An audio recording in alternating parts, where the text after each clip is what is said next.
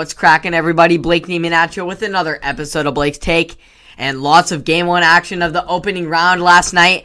As the NBA postseason is fully underway, it is finally here. We will start with the best game of the night in the New York Knicks. Yes, the playoff New York Knicks and the Atlanta Hawks squaring off in Madison Square Garden in a playoff game where the fans were loving every bit of it. The Hawks hopped out to an early 17 to 7 run and they maintained that 10 point advantage throughout the first quarter and into the early second. But late in the second, the young role players in Obi Toppin and Immanuel Quickley shined through as they charged forward with two buckets in the paint and then a pair of hits from beyond the arc, especially one by Quickley, which made it a one point game, making the fans in Madison Square Garden ecstatic. It stayed a close game within fewer than four points for a majority of the quarter until the Knicks went on a 7-0 stretch to run to stretch their lead, looking to sway the momentum into the fourth quarter. However, Lou Williams had other plans as he hit two big time jump shots with under 30 seconds left in the third to make it a one possession game going into the final quarter. Neither team led by more than six points in the fourth, during which teams took turns re- regaining and then losing the momentum they built up. Now down to crunch time, 30 seconds left, tied up 103 apiece. Trae Young drives to the basket, and there was some question- questionable t- contact made between him and RJ Barrett. Tom Thibodeau co- challenged the call, but it would be denied, and Young would sink both free throws. But the Knicks would come back, and after some key ball movement, they got it to their big time vet, Derrick Rose, who got a floater to fall, tying it up with 9.8 seconds to go. Here we go. Young has the ball in his hand. He crosses up, gets past the double team, drives right, drops a runner in the lane for the dagger, silencing the le- electric Madison Square Garden crowd, getting his first playoff win in dramatic fashion. Huge moment for Trae Young and taking game one. On to another highly anticipated game in the reigning champion Los Angeles Lakers looking to open this year's playoffs strong against the team who finished second in all of the land in the Phoenix Suns. DeAndre Ayton led the way for the Suns with 10 points and great rebound, rebounding to help put his team up 32 to 25 after the first quarter. Unfortunately, the Suns took a big hit at the start of the second, with Chris Paul falling to the floor in pain of his right shoulder after some contact with LeBron while defending him. He would return just a few minutes later, but he definitely was not looking or playing 100%. But D Book was like, I got you. And he took over and took control as a scoring spree in the second to help total out to his 17 first half points to keep his team up 8 at the break. The Suns managed to keep and extend their lead despite some early quarter outside shooting struggles. They eventually found their rhythm with some big time three point shooting at the end of the quarter that really gave them some energy and momentum, riding on a 13 point lead heading into the final quarter. In the early fourth, Things took a slight turn in the environment as LeBron rim checked a free throw and went for the rebound, but was knocked off his feet by CP3, who helped James up. But meanwhile, there was a scuffle amongst many players, leaving Cameron Payne ejected by the end of it. But Devin Booker kept that Mamba mentality, keeping his eyes on the prize, pushing through and leading his team to a victory in his first playoff game, dropping 34 points over the defending NBA champs outstanding performance by one of the game's brightest young talents. Now to the 1 versus 8 seed matchups where we actually had some very competitive games despite the lopsided odds. We will stay here in the West with the regular season champion Utah Jazz taking on the young electric Memphis Grizzlies who are always scary. Utah experienced a dry spell on offense throughout much of the first quarter, they the Jazz made just a single basket over a seven minute stretch while committing six turnovers and eight turnovers in total in the quarter. The Grizzlies would go ahead on the 17 to 14 on a three point play by Dillon Brooks, but could not gain any further ground against the Jazz defense as they missed 14 straight field goals over a seven minute stretch of their own, spanning the first and second quarters. This opened the door for Utah, who then converted on some baskets and got a 15 0 run, highlighted by back to back baskets by Gobert for a 29 17 lead.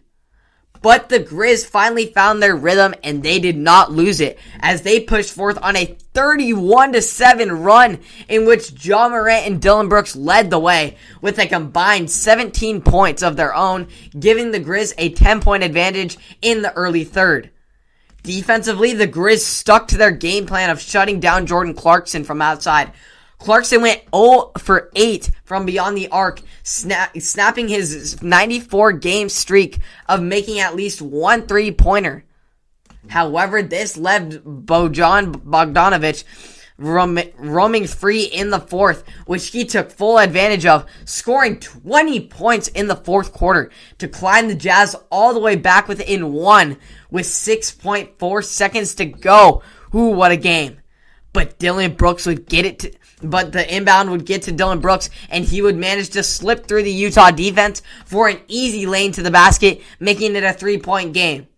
Bogdanovic would try and heave one up uh, to tie the game with a contested three, but it would be way left to the way to the left as the Grizz snagged game one over the Jazz, who were questionably without Donovan Mitchell, their star leader, who he himself expected to play in the game but the training staff thought otherwise, sitting Mitchell in a pregame decision that shocked the entire team, including Mitchell. He is expected to return in game two, which is where they will need him in order to bounce back and even the series. We will finish out uh, uh, finish it off out in the East, where the Washington Wizards were looking to get a piece of the one seed Philadelphia, Philadelphia 76ers right there in the home of Philadelphia with a rowdy crowd that was sure to make it a tough playoff environment. MVP finalist Joel Embiid got into some foul trouble early with three fouls in the first half, while the rest of the team was an awful 3 of 17 from beyond the arc leaving it up to Tobias Harris to pick his team up as the offensive force with the loss of loss of time with Embiid. Harris seized the opportunity to shine, going off for 28 points in the first half, hitting from all spots on the court, proving his contact his contract worthiness and all-star caliber level. Despite his success, the Wizards managed to stay in it with their role starters and role bench players leading the way as Bradley Beal and Russell Westbrook somewhat struggled, combining for a minute 20 points to take the 62 to 61 lead at the break. In the third, Harris's teammates began to help him out with Seth Curry hitting a three, then Danny Green following with one of his own, and then Seth bearing another one, really hyping up the crowd and hyping himself up to build up a nine point lead. The crowd was then on their feet, chanting trust the process, while Embiid was shooting free throws to close out the quarter. The Wizards would not be able to stop the Sixers momentum as they managed to keep the lead throughout the entire fourth quarter to secure the game one victory despite the lack of offensive resources early on huge wins for many for many different teams. Definitely for the Suns trying to hop up on the defending champs, while the Grizz get the big upset over the Utah Jazz.